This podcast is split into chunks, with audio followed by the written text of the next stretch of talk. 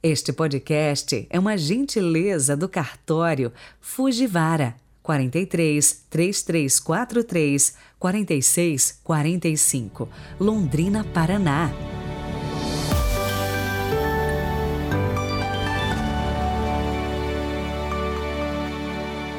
Olá, bom dia, sejam bem-vindos à Festa da Sagrada Família. Hoje é dia 30 de dezembro de 2022 e é justamente motivados pela liturgia de hoje que, em especial, eu quero rezar por você e pela sua família. Tantos são os desafios que as famílias encontram pelo caminho que realmente precisamos intensificar as nossas orações. Rezemos.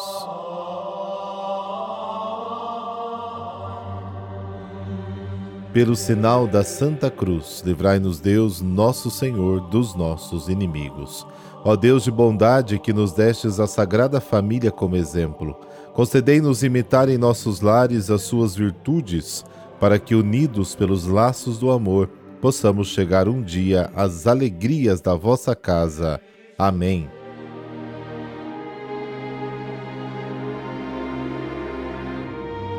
Mateus capítulo 2, versículos de 13 a 15 e versículos de 19 a 23. O Senhor esteja convosco, Ele está no meio de nós. Proclamação do Evangelho de Jesus Cristo segundo Mateus. Glória a vós, Senhor. Depois que os magos partiram, o anjo do Senhor apareceu em sonho a José e lhe disse: Levanta-te, pega o menino e sua mãe e foge para o Egito. Fica lá até que eu te avise porque Herodes vai procurar o menino para matá-lo. José levantou-se de noite, pegou o menino e sua mãe e partiu para o Egito. Ali ficou até a morte de Herodes, para se cumprir o que o Senhor havia dito pelos profetas: Do Egito chamei o meu filho. Quando Herodes morreu, o anjo do Senhor apareceu em sonho a José no Egito e lhe disse: Levanta-te, pega o menino e sua mãe e volta para a terra de Israel, pois aqueles que procuravam matar o menino já estão mortos. José levantou-se, pegou o menino e sua mãe, entrou na terra de Israel.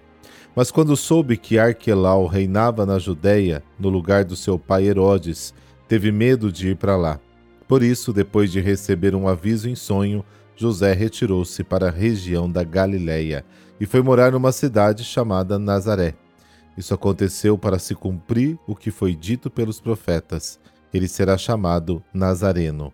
Palavra da salvação, glória a vós, Senhor.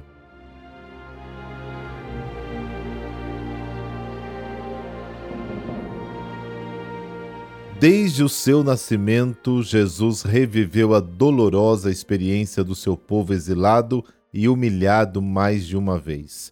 O Evangelho nos demonstra isso com a história da fuga para o Egito e o massacre dos inocentes. O drama desses eventos se desenrola diante de nós nesses detalhes. Primeiro, o anjo que aparece a José em sonho após a partida dos magos e a fuga para o Egito.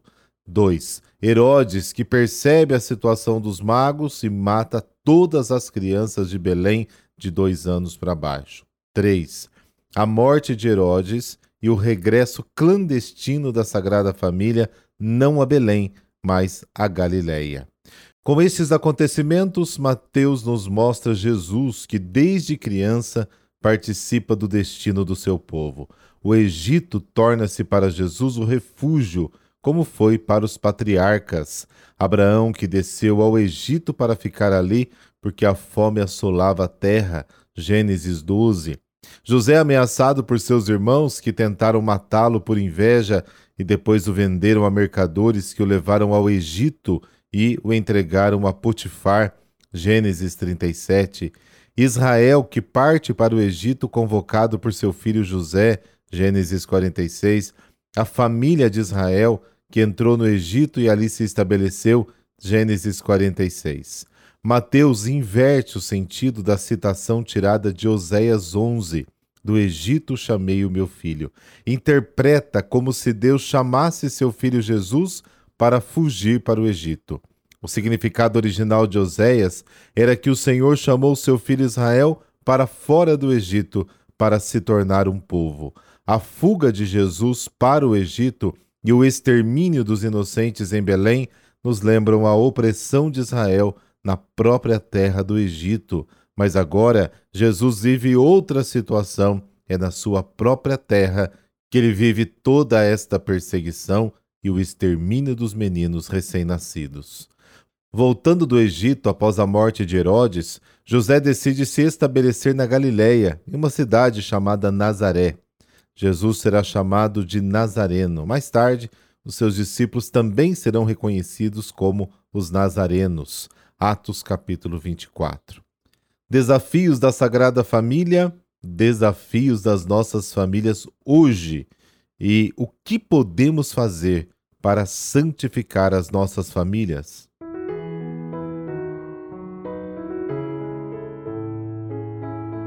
Sagrada Família, quando Deus quis, no seu amor, enviar seu Filho para morar entre nós, ele escolheu uma família para receber o Verbo Divino. Com isso, Deus marcou com maior dignidade a família humana e mostrou que essa instituição é essencial para o desenvolvimento da pessoa.